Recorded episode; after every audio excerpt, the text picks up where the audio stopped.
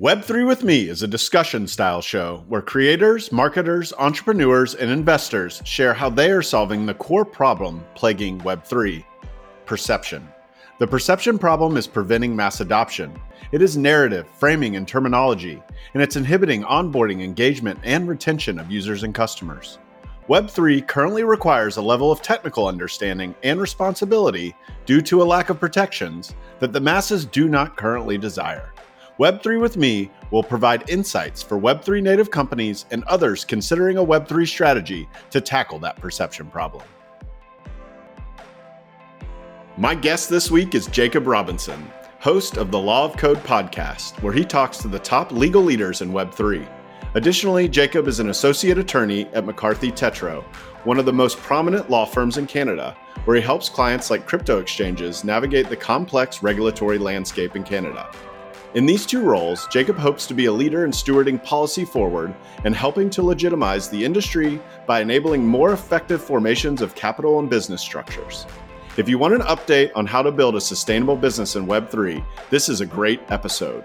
One additional disclaimer the opinions expressed by Jacob Robinson in this episode are solely his own and do not constitute legal advice nor the opinion of McCarthy Tétrault. LFG, baby, let's start vibing.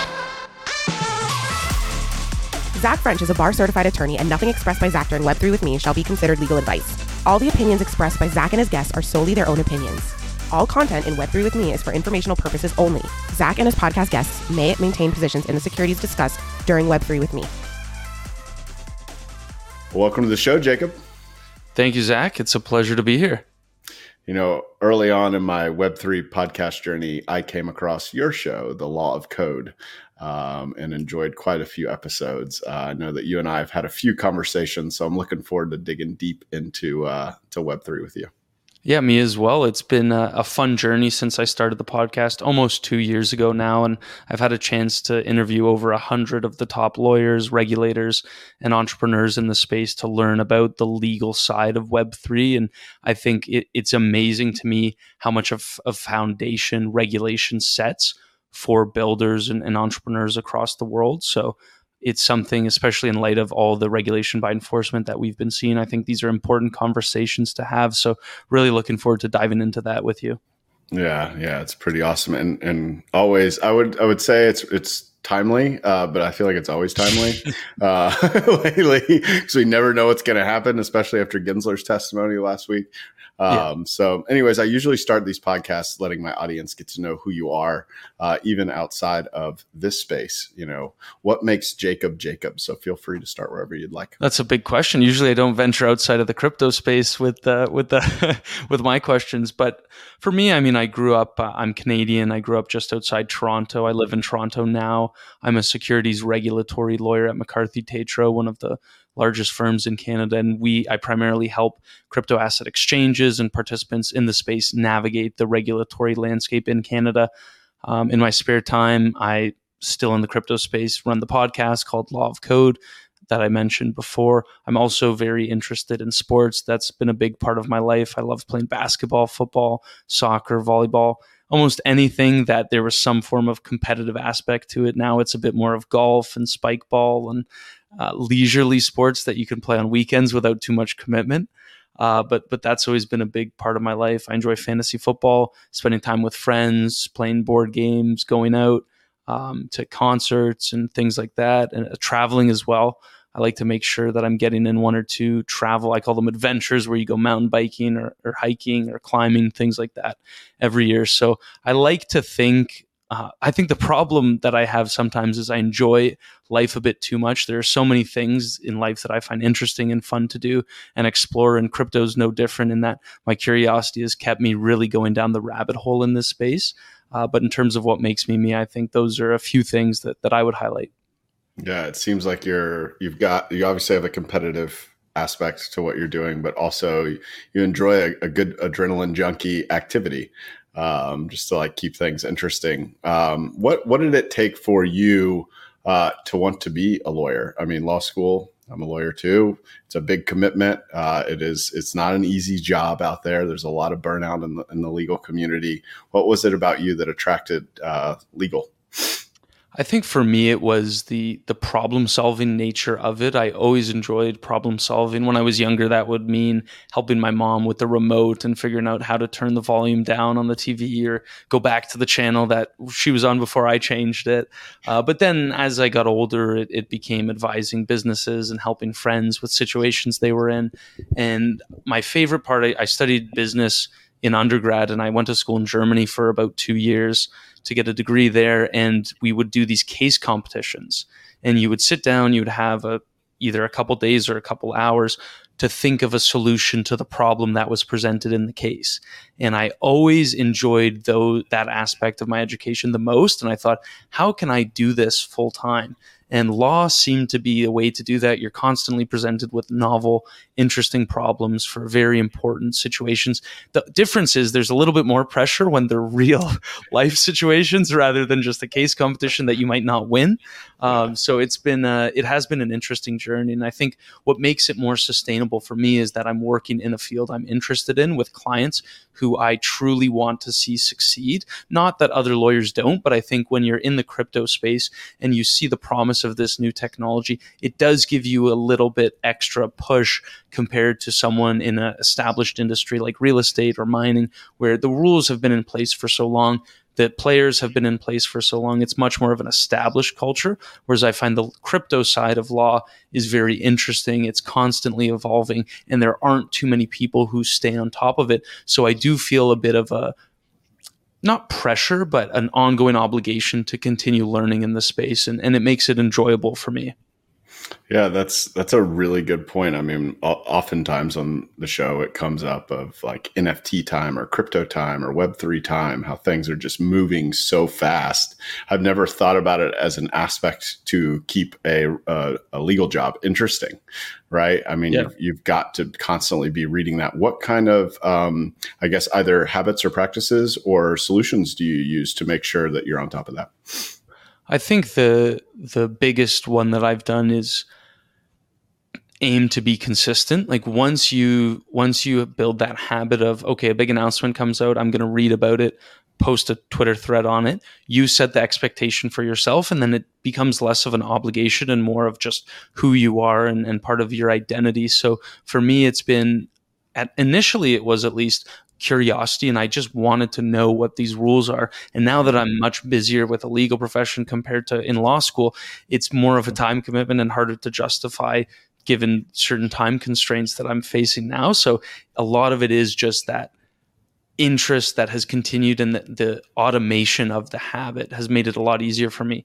I think the second point though is it has to come naturally. Like if I wasn't genuinely interested, I wouldn't be able to do it. And if you asked me to come up with Twitter threads on the updates pertaining to the Canadian Income Tax Act, I would just, I don't know what I would do. It. I'd probably have to leave Canada just to avoid that obligation because it, it's not as interesting for me. Whereas seeing what's happening with the regulatory landscape in crypto in Canada is really interesting, and I want to keep a tabs on how it progresses. So it, it is less of an obligation and more of just something that I've built into who I am.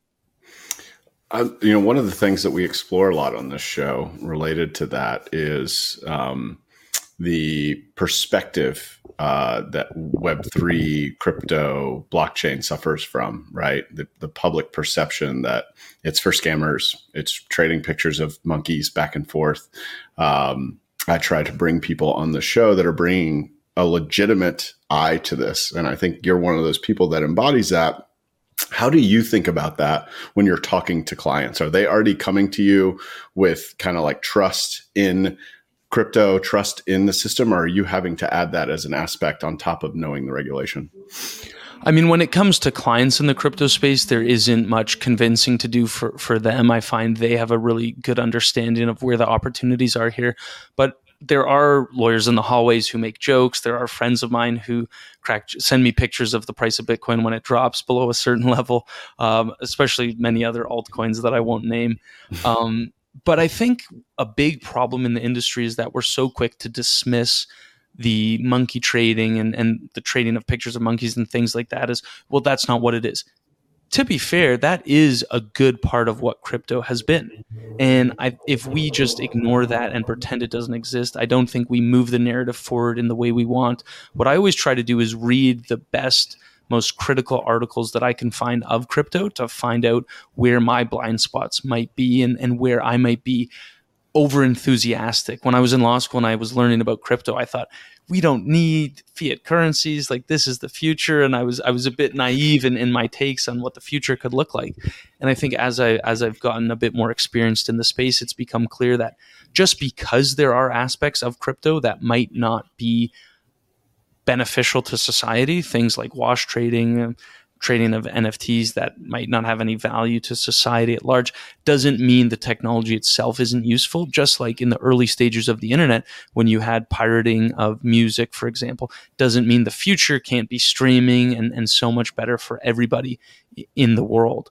And so when I look at crypto, I think that to me, what gets me the most excited is when people say things like, well, how do you feel after this FTX collapse? And what do you tell, how do you justify that given what you say crypto promises?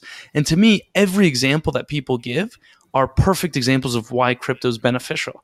And when you look at centralized players who have held control in such small authoritative roles within the business, it's so obvious why a larger decentralized model that can remove that necessary trust and the expense that you pay for that trust in a way that can provide still the same tools and benefits to the end user really gets me excited and is something I try to focus on when we think about crypto in general and the benefits that it will give to society moving forward. Yeah, I think a few interesting points. One, you got to find balance, right? Um, there's not not all of it is going to be trading NFTs, and some of it's going to be just using the technology to do certain things. Um, but that doesn't mean that digital art is useless, right? Um, the ability to bring out the creative side and certain people that really didn't have other avenues to make a living prior to something like this, and having collectors who truly believe in supporting those artists right? Like that's still there. That doesn't change because of a crash, right? Uh, are there less people involved? Absolutely. Um, but you know, when I think about that stuff, I, I, I think of the same when I think about things like FTX, and you know, I saw a meme the other day. It's like ten deep. Oh, finally, we got rid of that one guy. Oh shoot, there's another guy. Oh shoot, there's another guy, and you're going all the way down. Guess what?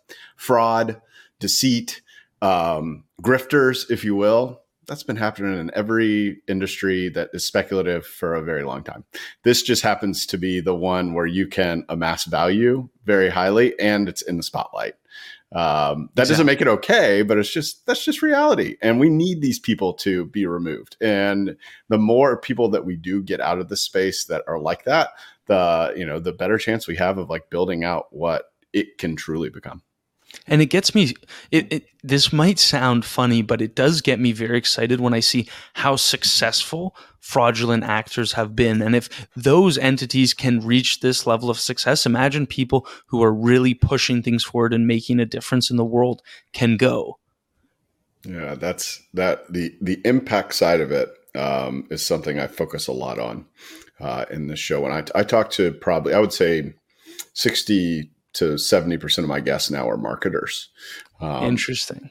And they come into this space. I, I purposely go for marketers that were not in Web3 and moved to Web3 and had experience outside of Web3. Because what they're doing is they're taking what's useful out of this space and then they're coming in for a lot of the same reasons people that are native to this space came in, which is like the ability to bring collective groups together around shared values, pool capital, and actually affect some sort of change that are related to those values. And that's powerful.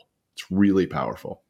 That's a perfect way to put it. I think this is the first time we can create a system that removes the need to trust some third party to maintain the ledger of ownership that acts as the economic incentives to drive people's action.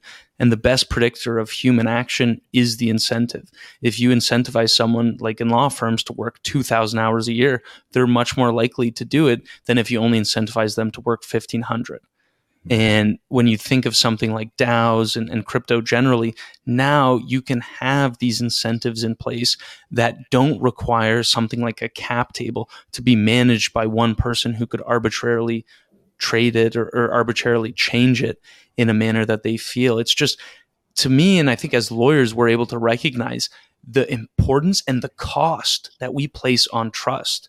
I was talking to a friend earlier about when you have a, about contracts and thinking of DeFi in the in the span of contracts. When you have a contract, a lender borrower agreement, even one with your bank, you're trusting the courts to uphold it. You're trusting the bank to honor their promises. You're trusting the financial system to remain intact. You're trusting the internet to stay. You're trusting so many different actors that all play a role. Meanwhile, when you're in DeFi, you the amount of people you have to trust is so much smaller. Therefore, the cost you have to pay for that trust is so much smaller. And I think that itself will provide so much more efficiency and unlock capital to be used in so many better ways. A really good example is even comparing Bitcoin to gold. If you're storing gold bars, think about the costs that are held that are expended to hold gold bars in Fort Knox or something. When you hmm. compare it to like a USB stick that's in a safety deposit box with the private key sort of spread out or the seed phrase spread out across the, the world, for example, it's just, it's night and day difference. And so to me, the efficiencies that we're going to see in the economic activity, I think will really change the world. Yeah. Yeah. I think that what you're seeing is kind of like it's a flattening, right? Overall, um, that things that I think that we had to rely on third parties for Mm-hmm. Uh, we no longer do. It's putting trust back into the individual, but also the collective, right? Um, which is just, it, it's mind bending if you talk to somebody about it that doesn't know anything about this space, right? They're kind of like, well, wait, like, no, I just want to give my money to the bank, which is totally fine. But like, you i mean you see what happens with silicon valley bank like it still can happen right? And and what happens if more of that happens right? Like it just it's a check and balance call it a balance call it, call it like a, a diversification if you will of our reliance on the way we do financial services. Now it presents its own set of problems right um, the uh, quality of the code, the quality of the people writing the code for these apps, these dApps that are running decentralized finance applications is more important than ever. We see DeFi hacks all the time. Um, do you deal with uh, any of that in your work that you can kind of talk about, or at least provide like a general opinion around? In terms of hacks? In terms of yeah like decentralized finance and the kind of the struggle to do quality contract auditing um, and and maintain quality developers. Because a lot i mean look blockchain is relatively new right? Like not a lot of people uh, have been doing this for longer than a year or two. So um, that inexperience kind of plays through when you see a lot of these this money being stolen I mean, I think it is such an under discussed topic and something that will have a huge impact going forward. It's difficult because it is so new. And even if you have smart contracts audited, for example, those audits could be mistaken. There can be errors, omissions. You can never fully be confident that what you have is unhackable. The DAO is a good example of this. Just like the Titanic was the unsinkable ship, it doesn't, you know, you can never fully mitigate the risks from a legal side, it, it's not something we dive into as often because it is so technical, and we can't really opine on the on the code on the back end. What we can do is set up systems to protect the builders and, and protect them via contracts. And that's where that law of code comes into play to tie into the code is law ethos, where now you can set up a system to have some form of protection. That being said, it's not something I've typically seen in the DeFi space where most of the effectuation of a contract or any form of agreement is done on chain. That's where I do think we'll see moving forward the importance of code auditors continue to grow and grow. And, and I'm sure there'll be software systems that can find exploits.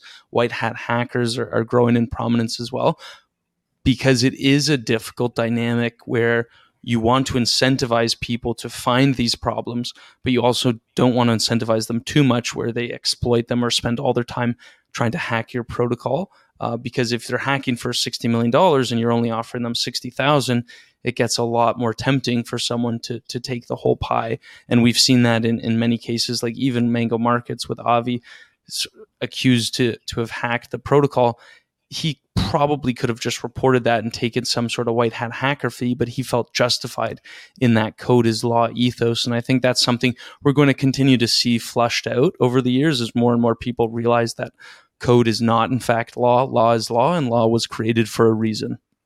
Yeah, no, it's it's a really good point. I mean, even if you go back to the the original hack of the DAO, right, back in 2017, it's if you're exploiting something in the contract that's built into the contract, are you doing anything illegal? Right?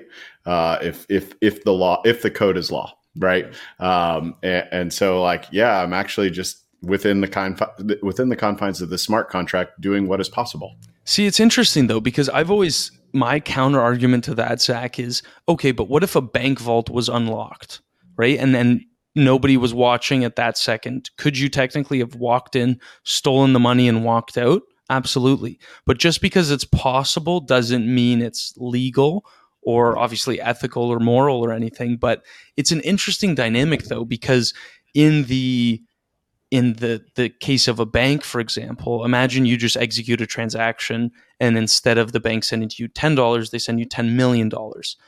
What legal right do you have to that money?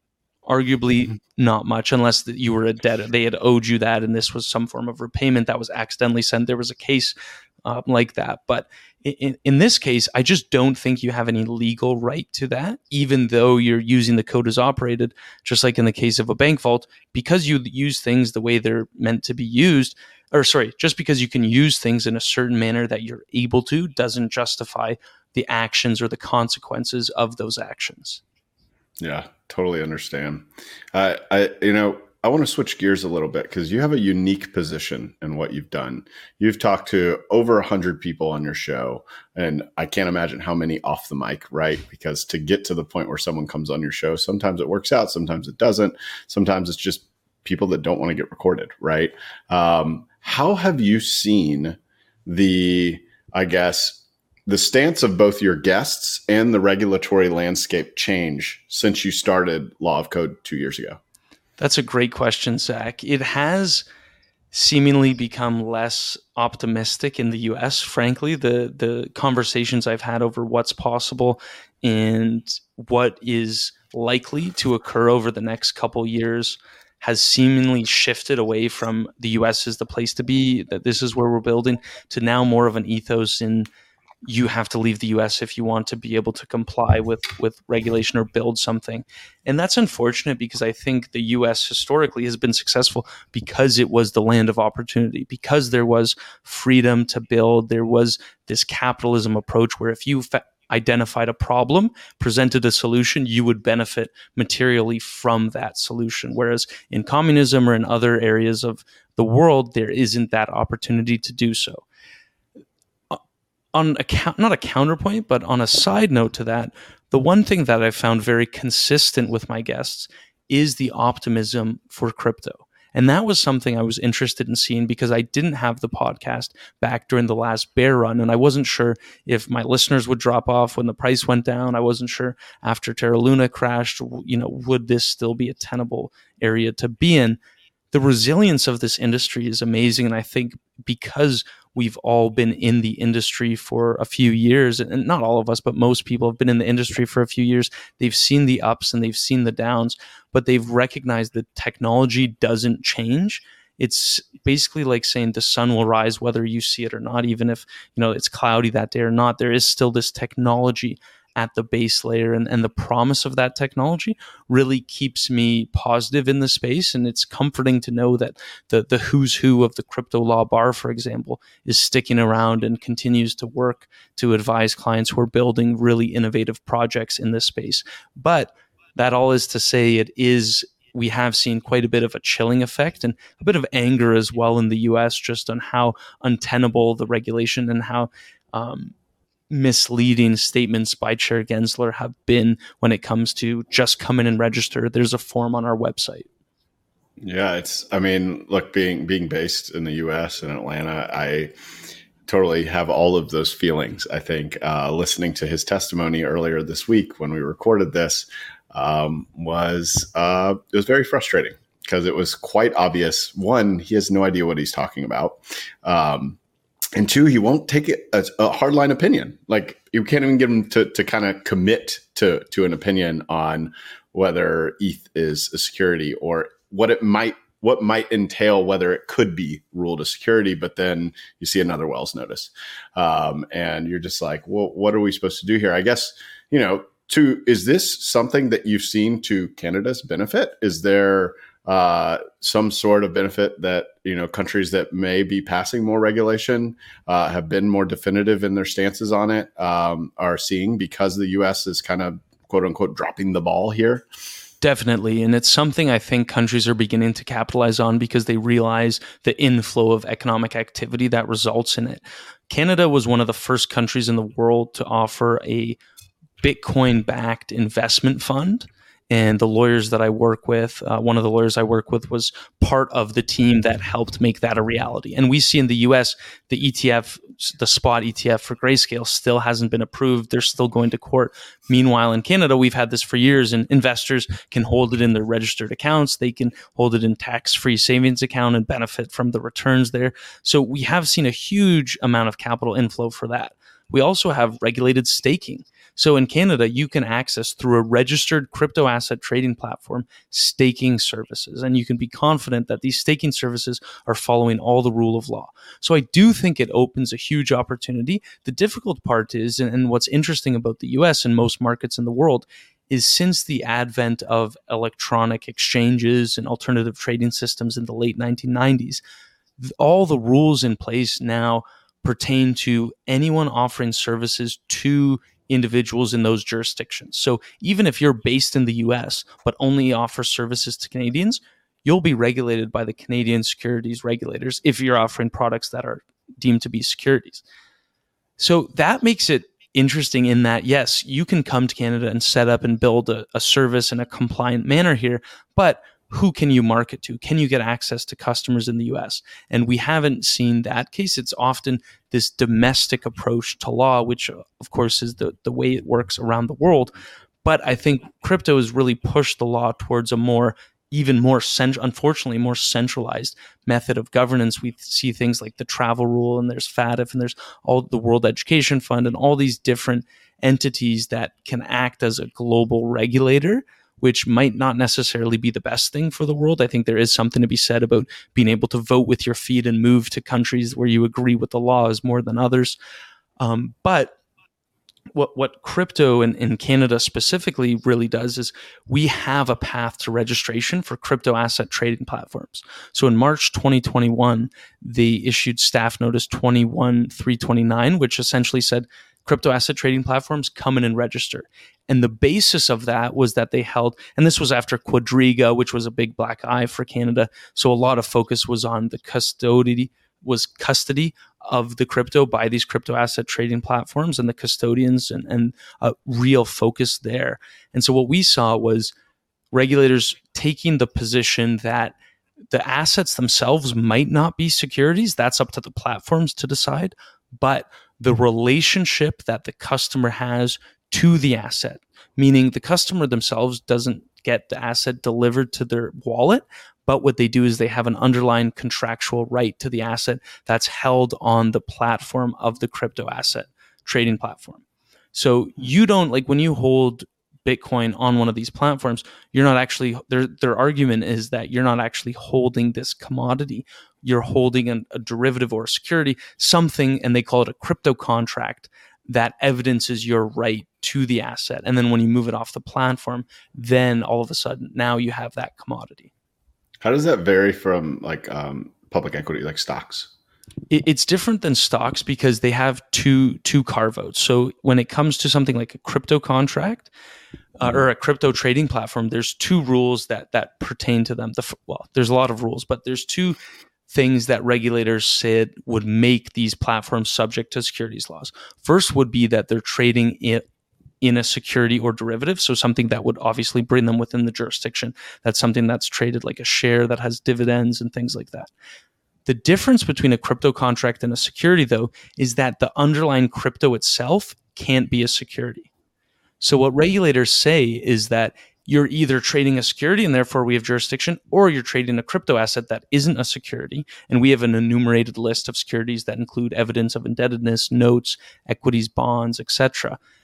If you're holding a crypto asset that doesn't fit within any of those definitions, and that's up to you, crypto trading platform, to determine whether or not it is, if you say that it's not a security and you do choose to list it, but you don't effectuate immediate transfer of the asset, then all of a sudden now what you're doing is a securities not a securities offering but you're subject to securities law because you're giving access to cust- investors who are purchasing these quote unquote securities Therefore, you're subject to our jurisdiction. So the big difference is that these crypto contracts aren't evidencing security. Now, whether that can stand up in court is still something, frankly, to be seen because there hasn't been any litigation on this. And most of the law we've seen has been not official law, it's been through staff notices, which are uh, pronouncements by the staff of the Canadian Securities Administrators saying they're basically giving their opinion on the, the way securities rules should apply to crypto assets. That's interesting. I, I go back to the kind of the model of the SEC when you say that, which is that um, after actually here, I actually learned about this from your show, having Hester Peirce on there earlier, how they operate, where like, I mean, essentially like the chair holds all the power.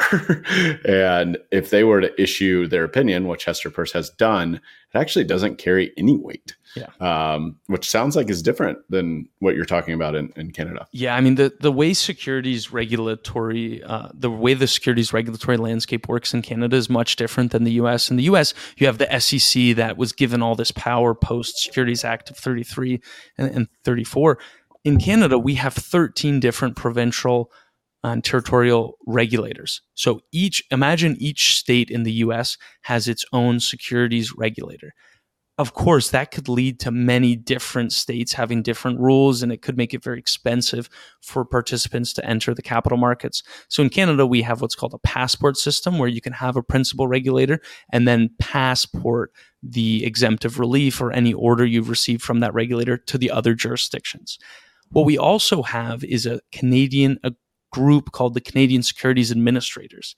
And this is a body that has no real force of law and they don't have any official powers. But what they do have is the ability to issue guidance that the provinces can adopt. Similar I think to the way the European Union could work, where you have a proposed, or I think the better example would be the the UCC, where they have these model laws that states can choose to adapt. And in Canada, we have this guidance that the prov- the provinces will agree on. Me- the, the CSA is made up of members of the different Canadian securities administrators, so they would issue guidance, and then the different securities administrators would be charged with accepting, enforcing, and litigating, and, and allowing registration upon the grounds listed in, in that guidance. Yeah, and just for the audience, um, can you explain what the UCC is? Because I have a feeling that some of my audience will be like, "What is that?" yeah, it's the the Uniform Commercial Code, and and the, my understanding of it is that it acts as a model law that states can choose to adapt. So adopt. So imagine we were to sit down and really think through certain problems and and come up with laws that would help address them. We would put this out in the form of a model law through the UCC, and then a state like New York could decide this is something we want to adopt. Whereas something like California could decide, oh, we don't, we don't want to adopt rule X, Y, and Z. We'll, we'll keep things the way they are. That's my understanding. I'm not an American attorney. I did study American law, but I don't. Uh, I don't want to do any disservice to my American listeners. Yeah, no, and and and just expanding on it, just just think what what are the rules for trading goods? I think is probably the easiest easiest way for for someone to think about it.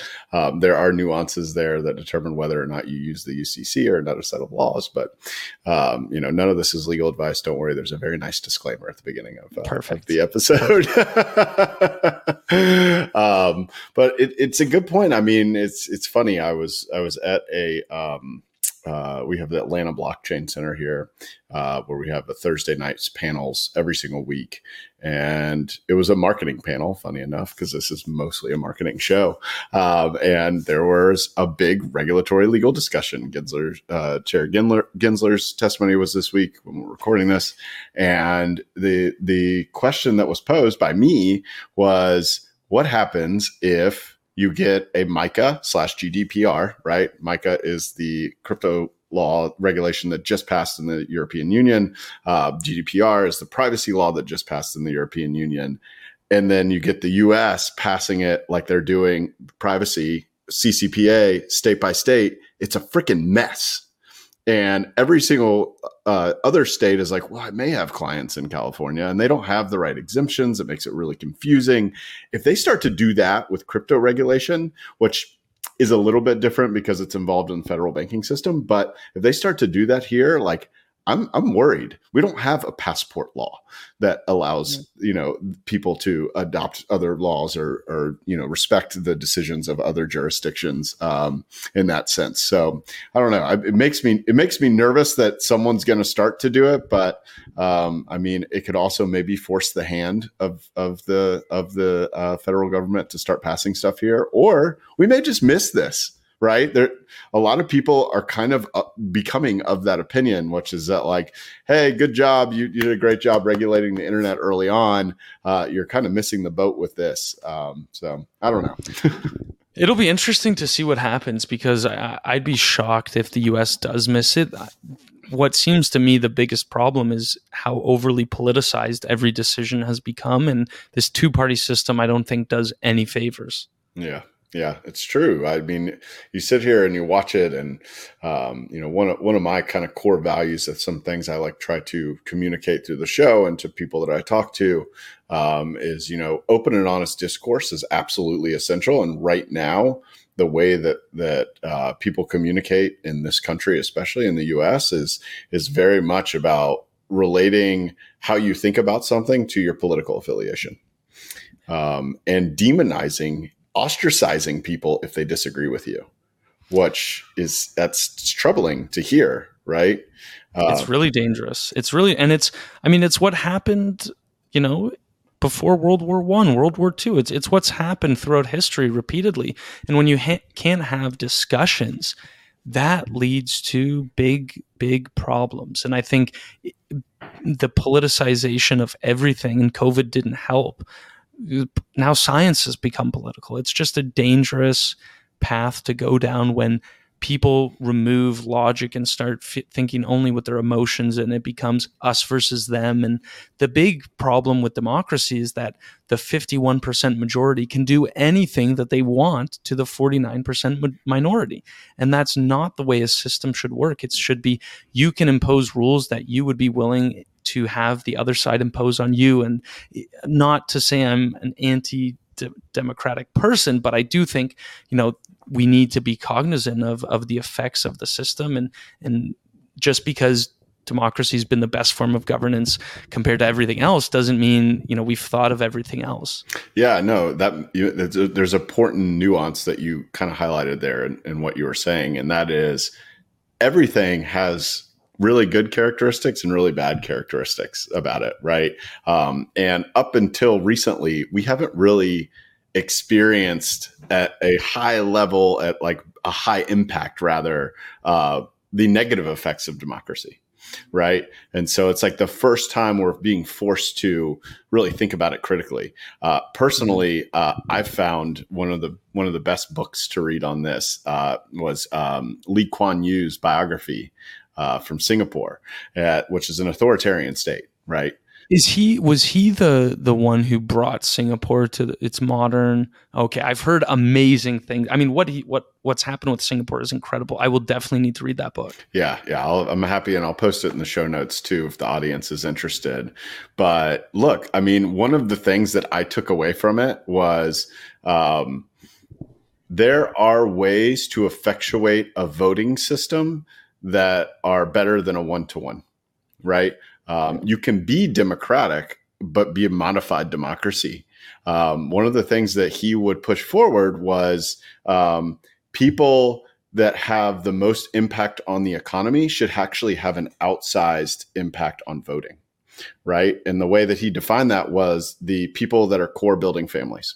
So basically, I, I want to say it was like 30 to 50 years old. You got two votes everybody outside of those bands got one vote because it was it was in proportion to what exactly you are affecting right? Like like the laws are going to affect you from those ages in his opinion more so than than any other ages because then you're in retirement age and or you're you know maybe going through school and kind of growing up and, and doing the other things so it's um wow. I, yeah it's it's super practical. You'll enjoy it if, if you give it a read. I actually I listened to it. That's usually what I do, and I, I finished it in like two days.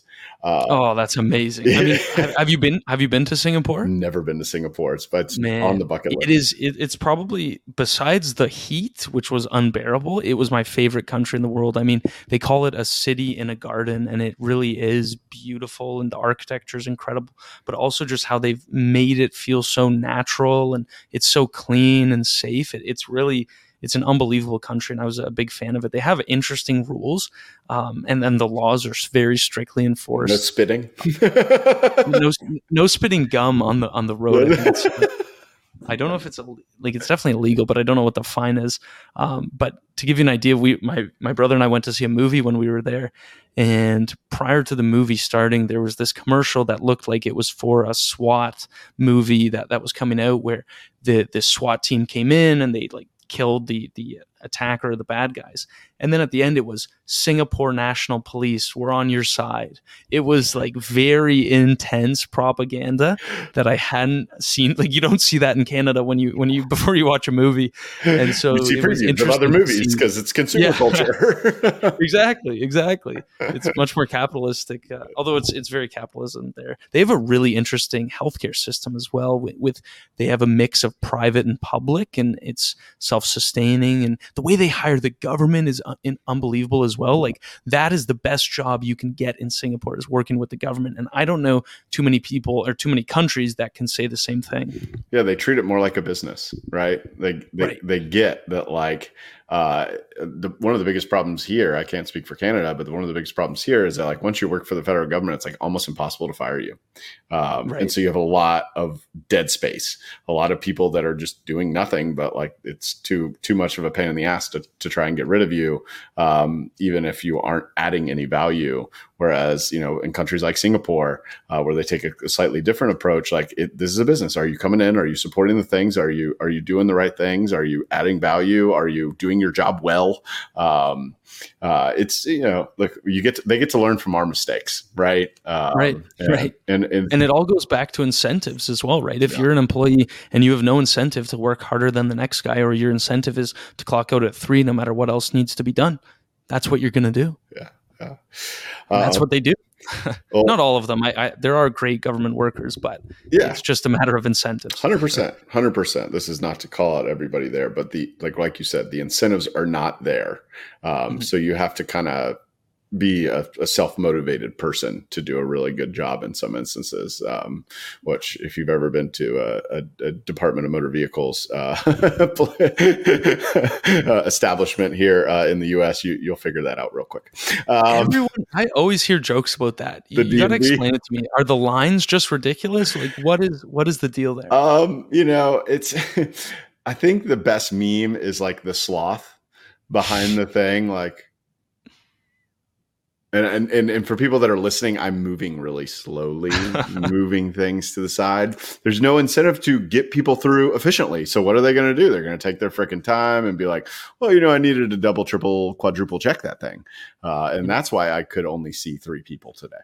Um, and so, yeah, that's it, it, it, it. They're just it's really slow uh, and inefficient. Now it's gotten better. Now you can actually like go and fill out most of the stuff and renew online. Um, but you know, kind of bringing this back to Web three, like anything like that that has systems of record stands to benefit from blockchain. Um, have you? I know we've done a lot of talk about crypto and securities and all that, uh, but the identity space is hot right now. Um, it's it's a it's an uphill battle because you're having to convince people to change the way that they keep track of things, but it's actually way more efficient. Are you uh, encountering any stuff in Canada or otherwise um, through your guests um, that's interesting in that identity space? You know, Zach, not as much as I would have liked. I, I really hope to see more. There was one guest that I had early on, Sina Kian. He's a vice president at Aleo, mm-hmm. and they're building a zero knowledge proof based blockchain. To me, zero knowledge proofs are um, such an incredible innovation. And I was talking to Johnny Lee. He's from Atlanta as well. I don't know if you know Johnny. Um, no, and you have to introduce me though. I try to okay. try to meet up with everybody here. Yeah, happy to. He's he, he works in the audit um, and forensic investigation space, I believe, at Grant Thornton. Mm-hmm. And you know, we were just talking about privacy and how it really is unbelievable that you can give or you're forced to give this website with servers located who knows where all your personal information that they do that they store for some arbitrary reason. And when you apply for a rental property for example you have to give your landlord all this information about how much money you make and everything. If there was a system that could be act as a green light red light yes this person meets the predefined criteria but you don't get any of their underlying personal information that to me is the most obvious example of where a system like this can effectuate privacy in much much better ways than we currently have. And when i was in law school i actually wrote a paper on why blockchain technology provides the gdpr with the solution that it was intended to create. And for those unfamiliar the gdpr is the broad and, and very um, detailed privacy standards that the European Union upholds. I can't recall exactly what the acronym stands for, but it is an important rule that sort of sets the baseline of privacy law in the US or in the European Union. And blockchains can enable this privacy because now you have a trustless system that you know can't be manipulated by one party. The really difficult part will be getting the tie in from those on the other side of the field, the regulators, the people who are currently collecting this information to trust the system. And I think the one way that that'll work is if they're the ones creating the systems themselves. And so I hope that we'll start to see more tools that enable individuals and companies and businesses interact with blockchain in a much more simplified way, much like working with the internet is much easier now. And thank you, Alan. The GDPR, it's General Data Protection regulation. Let's go. Good job. Shout out to Alan. Got, got big shout out to the producer on that one. you know, it's interesting. I uh, when when I was practicing, I still practice part time. Um, I was in house at a SaaS software company uh, that um, was called user testing, and what their product was was um, it was user testing, for lack of a better word. But basically, what you would come to us if you wanted to test your digital experience. Um, we had a panel of people. You could segment them by different demographics, um, different characteristics like income, uh, what kind of computer they use, what kind of phone they have, that kind of stuff. And you could watch them going through your website or your application experience. Now, it's a little bit broader than that, but as you can imagine with that, there's a lot of privacy concerns, right? Um, there is a lot of information, personally identifiable information or personal data, depending on the regulatory regime, um, that uh, could be processed. What GDPR is focused on is who's the controller, who's the processor. And the controller has certain obligations and the processor has certain obligations, right? And the, the conversation that I had over and over and over, because this is not usual for software, is that the purchaser, the customer of our software was actually the controller of the data because they were asking the questions to the panelist right? Uh, and GDPR was like, I mean, it's like the gold standard. I mean, for all intents and purposes, because they got there first. Um, there's been emulation of it, CCPA, which I, I referenced earlier. Um, but it's a good point, right? If you had a way to verify that all of the, the uh, let me take a step back. When you're differentiating between what is personal data and what is not personal data what can link you back to the actual person right things like name birth date things like that are very important but if you only know that it is an Afri- african american female between the ages of 25 and 35 who makes over $100000 a year that's not considered PII in the US sense or personal data on its own. It's only when it's paired with other stuff. That's where zero knowledge proofs come in, right? You can have all that data in the background, but no company would really need it to do certain things like user testing if they just know those non personally identifiable characteristics. It's a great example, Zach. And I think it's amazing how quickly I think we we've just grown up in an age where personal privacy, particularly online, it, I think it was a slow adoption process. First, you'd give an email address, then you'd give your first and last name, then first and last name and home address, then first last name, home address, and phone number. Now we're adding social insurance number. Like the the what you have to give to to be a part of certain platform has continued to grow but because it was such a small and, and slow evolution we've sort of become numb to this idea that oh i'm giving this panamanian company all my personal data because i want to access a better derivatives exchange right? It, it just it, it's a little incredible to think how if someone were to ask you on the street like what's your address you'd be so weirded out. You would never give it to them. But online it, it's such a thing it's just something that we do, right? I did it while I was parking the other day. I was someone giving, asked you. they asked for my address along with my credit card information, along with my birthday, along with my first and last name, along with my phone number and my email to park. And that was online. Yeah. And all they care about is getting paid, right? Like that's the ultimate point. Like I want to make sure if you're parking in a spot that you need to get paid, you can get paid. So all I should really have to do is connect it to an account, call it Venmo, Cash App, my bank account, whatever it is, through some third party provider that shows Zach can afford to pay you and does pay you. And if he in if he extends past a certain point, he can pay you again. Yeah. Yeah.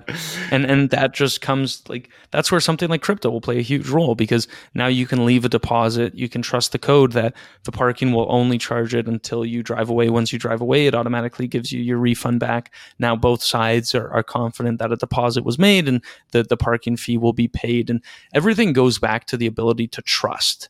And trust is such a core foundation of our society that now that you have a technology that can instill trust, among people who don't know and have no other reason to trust each other what a change what a paradigm shift what an amazing technology that will really change the landscape of the world going forward. Yeah i mean it's like you know if i had to summarize like systems of record uh, privacy um, like these core characteristics that we have done one way for so long and has honestly gotten out of hand right? Um, the the for instance on systems of record i always give is my sister got divorced but the person at the clerk's office in her local jurisdiction had accidentally crossed out her signature. So there was no copy of her divorce decree where she actually signed it so she had to go back and refile and get her ex-husband, which is obviously, you know, mm, sometimes it's amicable, sometimes it's not. Sometimes I just don't want to talk to you anymore. And so like all this because of human error. Whereas if her divorce was on the blockchain, it would be check that block, of confirm that it was actually entered properly according to whatever the standards are set by that government, and you're good, right? Um, what I'm seeing, uh, and I continue to see, is a lot of um, there's a lot more eloquent word for this, basically dual action, which is that uh, you know like uh, companies like uh, Propy and like these companies that are trying to sell houses as NFTs and titles and deeds that are much more efficient systems of record on the blockchain. They're doing both. they're they're doing it mm-hmm. the the way that it's been done with the system of record, uh, filing properly, sometimes wet signatures, and then they're doing it on the blockchain too.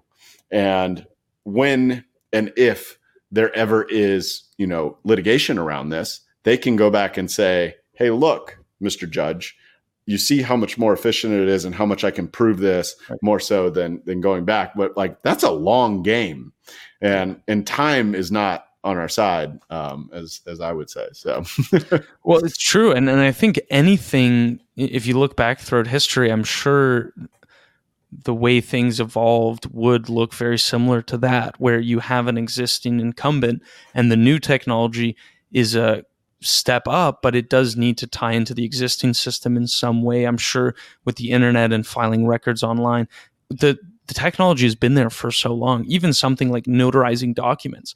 Why could we not do that via Skype 10 years ago?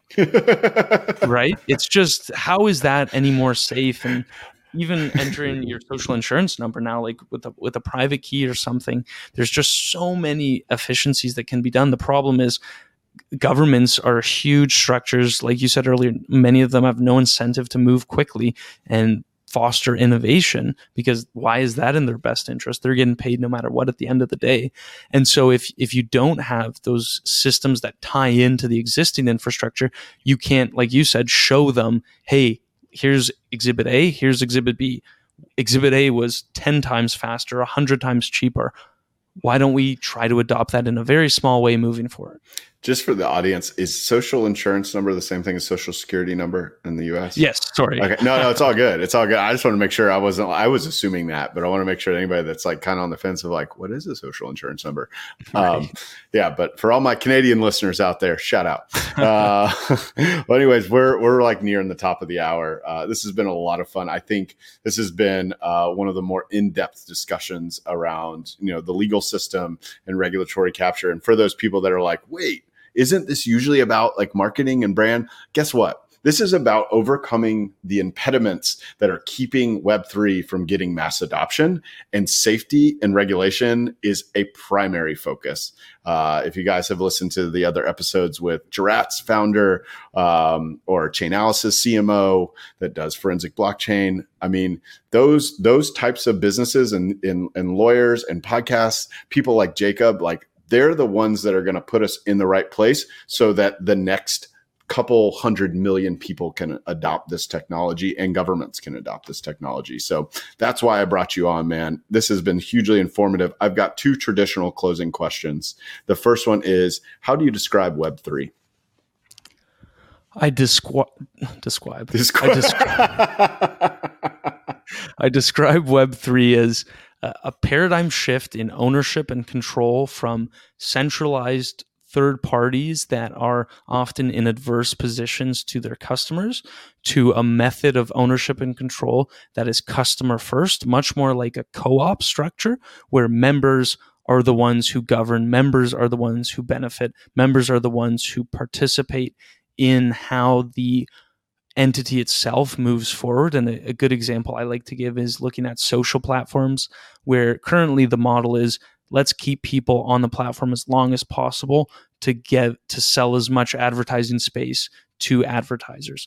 Future model, Web3 model, how do we benefit ourselves and how do we create something that we all want that isn't predicated on us spending as much time on the app as possible and can lead to a much more equitable outcome for all as well as reward the people who actually make the the product and the service what it is yeah, that's a really, really good point and, and, quite prescient. If you've if people have listened to recent episodes with Dan Romero over at Farcaster, um, it, it if you change that incentive alignment and the way that you know the algorithms prioritize, you know what they want you to do within the app, what happens? And I think like the most natural place for people to start is like, wait, do I get to sell my data? So do I get to see some of that money? And like maybe, right? There's been a few attempts at that, but really more like is it providing value when you go inside these apps right mm-hmm. not not necessarily monetary value but like are you going in there and having a deeper discussion about regulation a deeper discussion about how you can build a family the right way or you know anything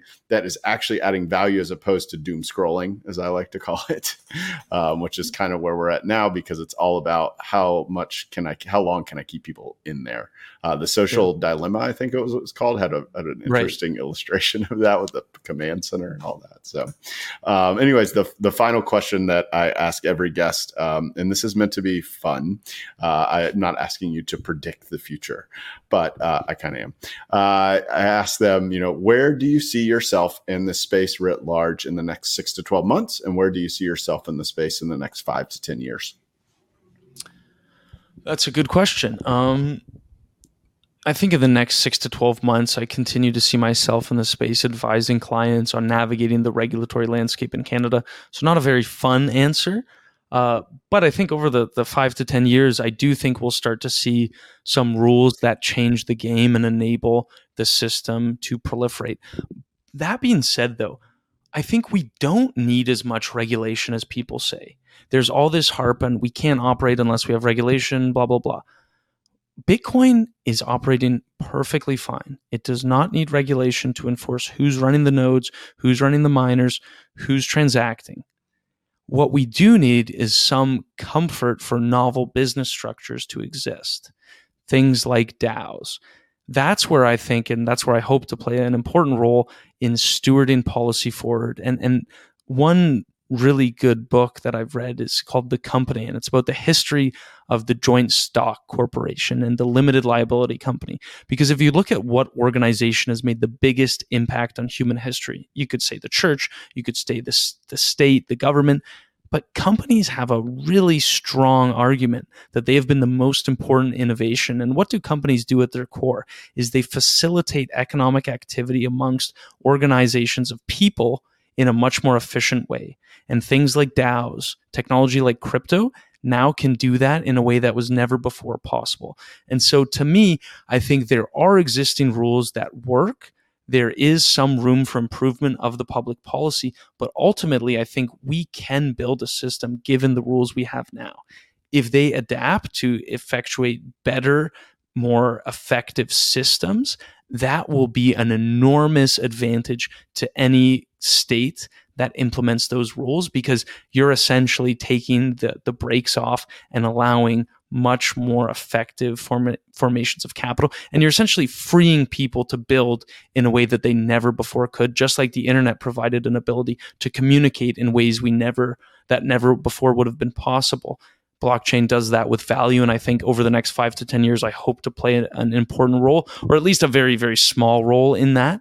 Um, whether it's interviewing people and, and getting their perspective on things or working on a policy side as well. And hoping to continue to have conversations like this, Zach, because I really admire the work you do. I think the Web3 and Me with Me podcast is great. You ask really good questions. You're a great interviewer. So thanks for thanks for having me on. It really was a privilege. Yeah, no, thank you. I, I feel exactly the same way. When people ask me like what are my top Web3 podcasts, um, yours is one that I point them to um, because again, the, the, focus here, my my mission since I you know quit my regular job to do all this stuff is like I want to legitimize this industry, and you're doing a lot of work to do that. Um, so thank you, Jacob. Thanks for coming on, man. This was a blast. Oh, my pleasure, man. Anytime. And thanks for the kind words. I think all credit goes to the guests and to everyone in this industry for being so friendly and welcoming. I've only been in it for about three or four years now, but I think it is uh, a great industry to be in. And I'm excited for what's next. Thanks for tuning in to Web3 with me. If you enjoyed the show and want to help us grow, please hit the subscribe button on YouTube or leave us a review on Apple Podcasts or Spotify. If you want to connect with me personally, you can find me on Twitter at Zach underscore French underscore.